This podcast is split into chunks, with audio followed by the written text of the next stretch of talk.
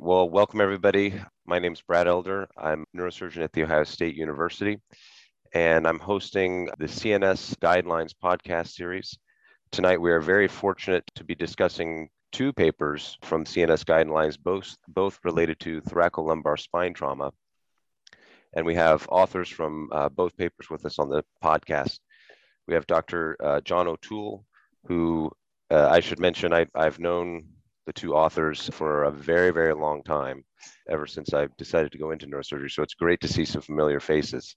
Dr. John O'Toole from Rush University Medical Center in Chicago, Illinois, and Dr. Dan Hoh from University of Florida, Gainesville. And so the, the papers that we're going to discuss tonight, as I mentioned, both relate to thoracolumbar spine trauma. The first is entitled Congress of Neurolo- Neurological Surgeons Systematic Review and Evidence Based Guidelines on the Evaluation and Treatment of Patients with Thoracolumbar Spine Trauma non-operative care. And the second paper is Congress of Neurological Surgeons Systematic Review and Evidence-Based Guidelines on the Evaluation and Treatment of Patients with Thoracolumbar Spine Trauma, Operative versus Non-Operative Treatment. And so without further ado, I will turn over the, the presentation of the papers to uh, John and Dan.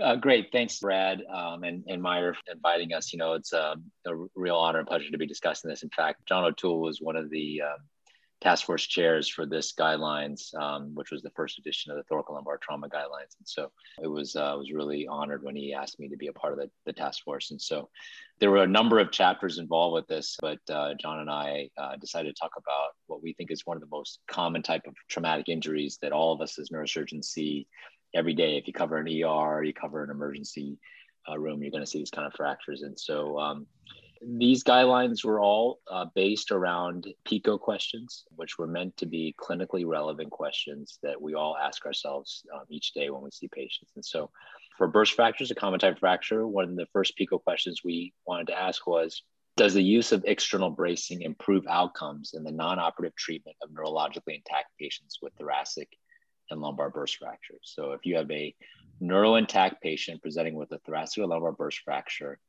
and you're going to be treating them non-operatively, does the use of a brace improve outcome versus no brace? And I think this is a very common sort of controversial question, you know, whether or not you need to have the patient immobilized in a brace or not. So we used a standard uh, methodology for pulling the abstracts and reviewing them. And if you go to the papers, you can uh, see the, the methodology that we use and the inclusion exclusion criteria and it pulled a number of papers but after uh, reviewing them we uh, really narrowed it down to actually three papers that directly address this question. And there was a, uh, a level one uh, study a level two study and a level four study. And we did have criteria for how we graded them and also potentially downgraded them. So our recommendation was largely based on the agreement between the level one and level two study. The level one study was a randomized controlled trial, a multi center study performed by a number of Canadian centers. They randomized patients that were um, determined to be treated with non operative treatment to either a brace or no brace. And they used standardized outcome measures, which were essentially functional and pain scores, and followed them for a primary endpoint of three months there were inclusion exclusion criteria, but again, these were all neurologically intact patients. And they found was is that again allowing for some very minimal number of non-compliant patients with their brace and no crossovers, that the outcomes were statistically similar between both cohorts, meaning that either those patients that uh, were treated with a brace versus no brace had similar quality of life, functional, and pain scores at their primary endpoint, which was three months. And so the authors concluded that with a randomized controlled trial that uh, that there was no benefit to using an external brace. And that was really the primary study, the highest level evidence that we used to form this recommendation. Uh, there was a level two study, which essentially was a pilot study.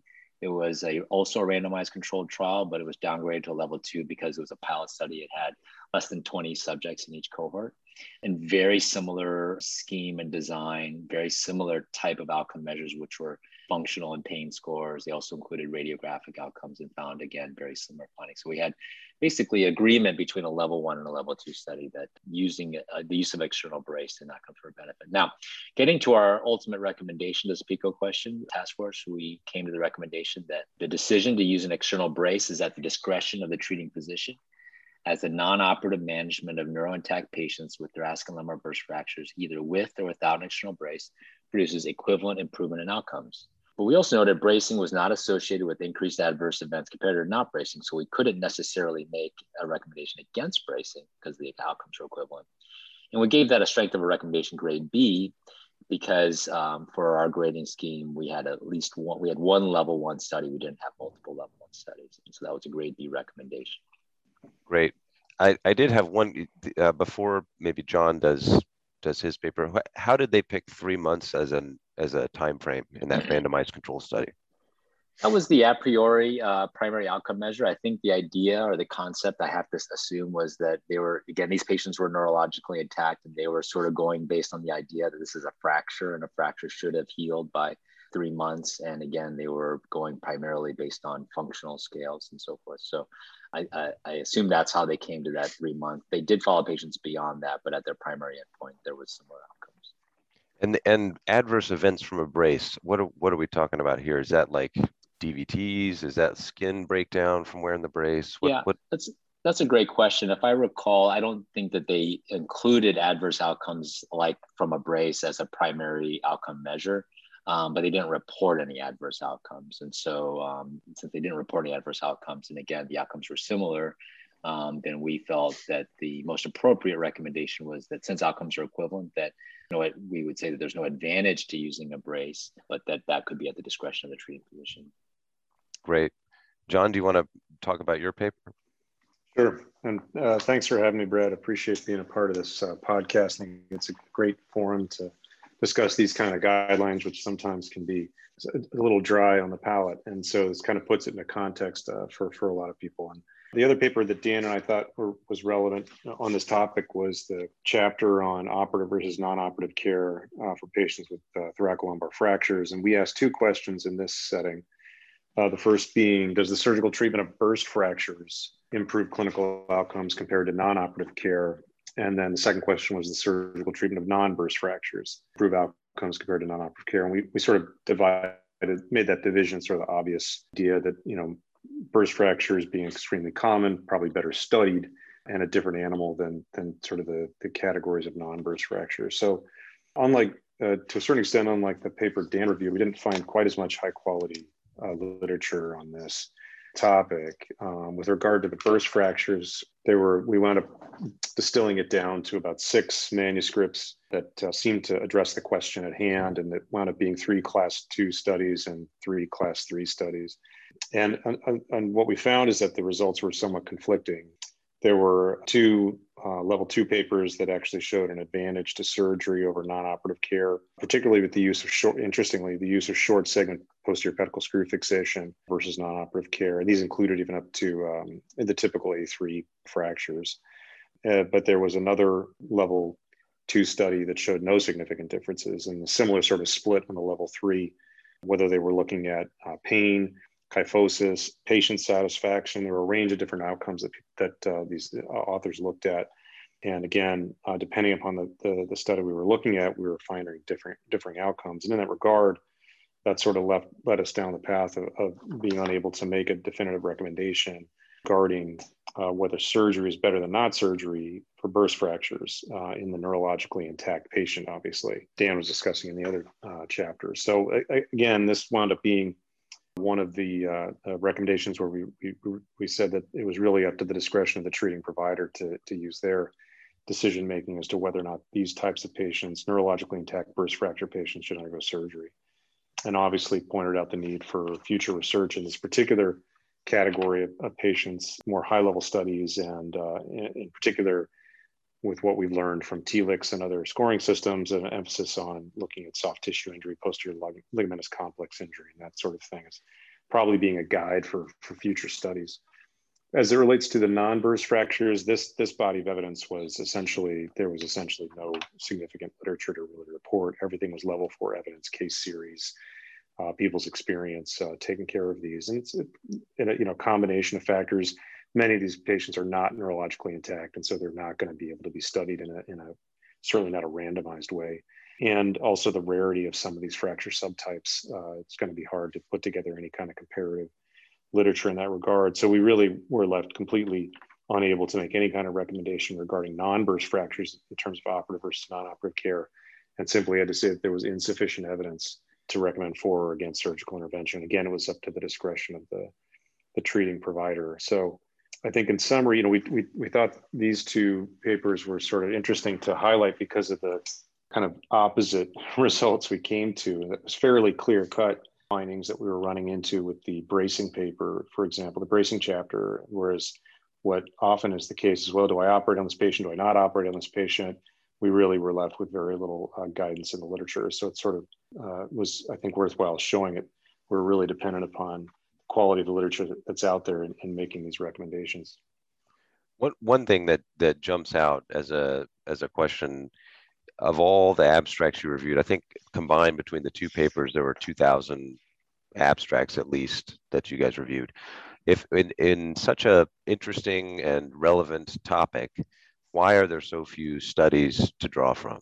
Yeah, I'll, uh, Sean, I'm sure you have uh, opinions on this. I'll, I'll just offer mine. I, I think that the the first thing to think about, you know, when you um, consider such a common type of injury like a burst fracture is is just in the clinical setting and think about how these studies are done, especially when we start talking about like level one studies like randomized controlled trials and whatnot, is that we have to, you know, when you critically appraise these articles, there's got to be a significant amount of selection bias that goes into this. So I'm going to, you know, answer your question uh, in the context of, for example, the, the papers we looked at. I mean, so even when we consider bracing versus non-bracing for, for neural intact fractures, you have to, when you think about this, you have to think that the investigators were seeing burst fractures and they they may have said, wait a minute, I'm not sure this person should be enrolled in this study mm-hmm. because I really honestly think this person maybe needs surgery. Or maybe this person, I'm not sure I feel comfortable with them random potentially randomizing them to X, Y, and Z treatment. And so, you know, the generalizability of all these finding, you know, these recommendations, the papers, I think has to be taken into context. So now getting back, you know, and, and certainly when you consider the, the, the paper that John, the, uh, the guideline that John described, I mean, now we're talking about some studies that were actually randomized controlled trials of non-operative versus surgical treatment for burst fractures well, yeah, I mean, then the investigators involved, the different sites had to decide, okay, do I really think that there's clinical equipoise here and that the patient right. could should be appropriately randomized? So, to get now back to your question, Brad, was that you know the methodology of the guidelines is we, you know, we try and go with the highest quality evidence available, and so yeah, I mean, there are hundreds of case series and single cohort studies and or retrospective comparative studies with historical controls or whatnot. And you know that is um, you know for for, for those who, who work in guidelines and review guidelines i mean that's you know part of the, the process is that you then start to rely on your what we consider to be our highest level of evidence but then you sort of then lose all that. And it always calls into question then well isn't there also value in the level three and the level four studies? You know what i mean? And, and we know that probably there is right? It's that the methodology of the guideline is such that though that we we weight the highest priority to um, to the highest level of evidence. Yeah. Brad, the other thing I'd add to that is just, you know, what goes in comes out sort of principle, certainly, as with any systematic review. And, you know, good research is hard, good clinical research is hard to do. And good clinical research on trauma patients is obviously yeah. even harder to do. So you're dealing with a population, it's incredibly hard to study well in any context. And certainly when you're talking about surgery versus non surgery for these kind of conditions, it's so hard to design, much less execute uh, trials like this to answer these questions. So Dan's right. You know, we're going to have to look for answers from different different forums. You know, large scale prospective registry, registries and that sort of thing uh, that hopefully can get to the, the bottom of this. Because as it stands, you know, as, as you know, randomized controlled trials in the trauma population remain incredibly difficult to, to carry out. Yeah, they're they're definitely tough to run, and and I don't want to segue too much into the but I know the the the NeuroPoint Alliance type registries. I know you guys have been active in that as well. And I think you know just this is where just mountains of data may help, even though it's not randomized controlled. That that may help point us in in some direction. But uh, is there anything you know? You mentioned um, different levels of evidence. Are there any?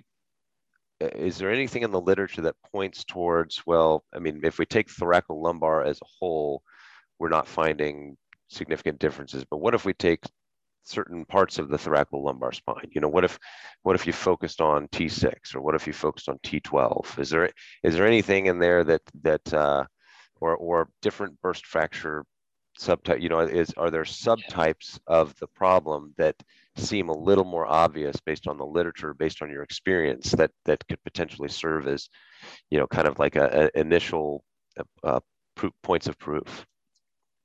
Yeah that's a great question. I'll, I'll just say um, you know as a neurosurgeon who treats patients with, with spinal injuries you know my personal opinion is that you know burst fractures you know a burst fracture isn't a burst fracture. I mean there's not just one entity that's a burst fracture. There's there's probably you know a lot of complicated uh, complex different variants. And you know, really the challenge for us, you know, as clinicians and, and those who study, you know, in, research is how to better best characterize it. And John alluded to a TLICS system, which is really designed to score traumatic injuries and try and identify certain subtypes that are more amenable to surgical treatment versus non-operative treatment. It was just within the diagnosis of a burst fracture, there have been other types. So there was uh, another other types of classification. So most people are familiar with the Denis classification, which is really just for thoracolumbar fractures. Um, but uh, one that came out, what people commonly refer to as the McCormick and Gaines uh, load sharing uh, classification system, which is a radiographic system for scoring burst fractures, and uh, it bases it off of three different radiographic features, which is the degree of kyphosis, fracture comminution, and uh, displacement of the fracture fragments. And so there have been studies that have looked at burst subtypes of burst fractures based on what we call a high McCormick and Gaines or a severe McCormick Gaines load sharing classification has been. And then these studies have shown that for those particular subtypes, you can you can better potentially better predict the need for surgical treatment versus non-operative treatment. What I, I think the answer question is is yes, there will be subtypes that we'll see that probably data will come out better to better answer our, our questions. And the other thing to keep into mind is that this, you know, the studies that we use for these date back, some of them more than 10 years ago. So they mm-hmm. can oftentimes pre see the advent of even what we consider to be very sort of standard modern day imaging. So again, the TLICS system, as John said, is based off high quality MRI and be able to evaluate the posterior ligamentous complex, which some of these studies that we reviewed were based off of x-rays or uh, on non-contrast CT scans. And so all that needs to really be taken into context. I wanted to give our uh, resident co-host an opportunity to ask uh, questions. Mayur. Thank you, Dr. Elder. Thank you, Dr. Hoh and uh, Dr. Tulay. I'm Mayur Sharma, one of the PGY6 residents. Um, the question I have, uh, I understand uh, because of the variability of the literature, no firm recommendations can be drawn, and there's a lot of equivocal studies and the lack of high quality studies. So uh, the grade B recommendation uh, from the first paper, Dr. Hoh, you mentioned that uh, uh, the bracing should be at the discretion of the physician. So other than imaging findings, are there any patient-related factors that should be kept in mind? I understand we cannot conclude anything based on the literature, but based on your experience and what should be looking at. Yeah, I mean that's a great question, and and uh, I mean for full disclosure, even though I worked on this guideline, I mean there will be scenarios where I'll treat, you know, in my own clinical practice, some burst fractures with a brace, and, and I wish that we had, you know, high quality evidence that would definitively tell us, you know, when and when not to. But I think we're now, uh, at least with our current sets of, of, of evidence, that we we do have to rely on our own own sort of personal experience and clinical acumen and. So I think that you know there are certain body types and weight that a, a brace may not really confer that much immobilization. Um, you know, there's other factors. So we didn't study this, you know, the, the socioeconomic you know, implications of either purchasing a brace or the cost of delay and, and you know, and rehab and discharge, um, waiting for a brace. So, I mean, I think that those are, are certainly relevant factors that we would probably need to explore further in the future. Mayur, it's a really good question because if you look at the just at the, the evidence in this paper, or if you look at the evidence, for example, on bracing versus no bracing for osteoporotic fractures, right? For example, which are level one studies as well, you know, it's hard to walk away from that literature and say that braces have any use whatsoever in these right. in these patients. But as with everything with evidence-based medicine, you know, the Venn diagram, you've got clinical judgment and patient preferences in addition to the scientific evidence that's available. And so as Dan said, there's going to be circumstances where bracing makes sense based on those other factors, not just on the evidence. And I, I you know, I use bracing from time to time more than anything as like a do not touch sign, you know, for patients to right. keep keep other people away from them, right. you know, if they're if right. they're possibly in risky situations and that sort of thing, which that's not going to be studied in any of these papers that we examine for the, the guidelines. So I think you know, there clearly are going to be circumstances, scenarios where where you're gonna you're you're gonna see it's in the patient's best interest to use a brace, for example. Same question for like operative intervention as well as as you uh, pointed out, like say uh, for osteoporotic fractures. I mean, so operative versus non-operative treatment. I mean, will that affect the uh, the uh, final management of these patients? Oh, if they're osteoporotic, you're asking? Yeah. Yeah. So that wasn't included. We did we excluded osteoporotic fractures from this guideline because we that's sort of a, an animal unto itself and a different different uh, sort of approach. Um, so we, we didn't specifically look at that. There are actually guideline efforts going on right now as we speak to look at, at osteoporotic fractures and the best management for those because that is a uh, in some ways an even more complicated question because of the heterogeneity in that patient population and uh, and the treatments available. So you're you're absolutely right. We, we may arrive at very different conclusions with regard to that, particularly because you start to introduce all the issues of vertebral augmentation in addition to, to decompression and fusion. So it's a very, very good question. Hopefully we'll have more answers too soon. Okay. Thank you. Well, I wanted to give our uh, two guests an opportunity to maybe present any final thoughts, anything that Mayur and I forgot to ask, or that you think really represents sort of a take home message for our listeners. Yeah, I, I, I think I, I, would just say, you know, as I said before, you know, the burst fractures are a, a very common type of injury. And, and they, you know, one thing that I would suggest is that they are, there's, you know, probably complex subtypes. And my, well, you know, I, I stand by the work that, you know, John and, and, and others and I worked on these guidelines to come to these recommendations. I certainly by no means read these recommendations and say that this means that in all scenarios, for neurointact fractures, you know, you don't need to use a brace or, or I certainly that, you know, there's no good evidence to support surgical treatment, you know what I mean, for certain types of fractures. I think that uh, we all, you know, know that and believe that there are scenarios where bracing may be appropriate or surgery is appropriate, obviously. And so I think that, uh, you know, for those who are interested to you know read the paper the papers and, and, and look at the evidentiary tables and then the methodology you'll get a good kind of understanding of, of you know what the limitations are of the, of the evidence that we have but then also how we came to the recommendations that we did yeah i, I just echo that uh, brad is saying that you know you got to apply the science within the context of as we said your own experience and judgment and the patient circumstances and can't ignore the evidence but you got to use it in, in that context and i would also say that for anyone who's out there in, in the field in, in, in, treating patients with spinal trauma, we, you know, we need we need you to do good studies. We need you to give us data so we can come up with better recommendations or to contribute, you know, to research studies and appropriate referral centers and communicate with uh, people at referral centers because the the one of the probably best ways of treating trauma patients is keeping lines of communication open between specialists uh, so uh, so that we can learn more as we go. Great. Well, I want to thank you both, Dr. John O'Toole, Dr. Dan Hoh, for being on with us. It was a, uh, very much an honor to have two national leaders in spine surgery devote their time to going through their guidelines papers. And I'll, I'll definitely note that these, having written guidelines before, this is a tremendous amount of work that goes into this. And so I want to uh, commend you both for, for uh, a job well done. So with that, I will say goodnight. Thank you for joining us for the latest episode of CNS Guidelines podcasts on thoracolumbar spine trauma. Have a great night. Thank you.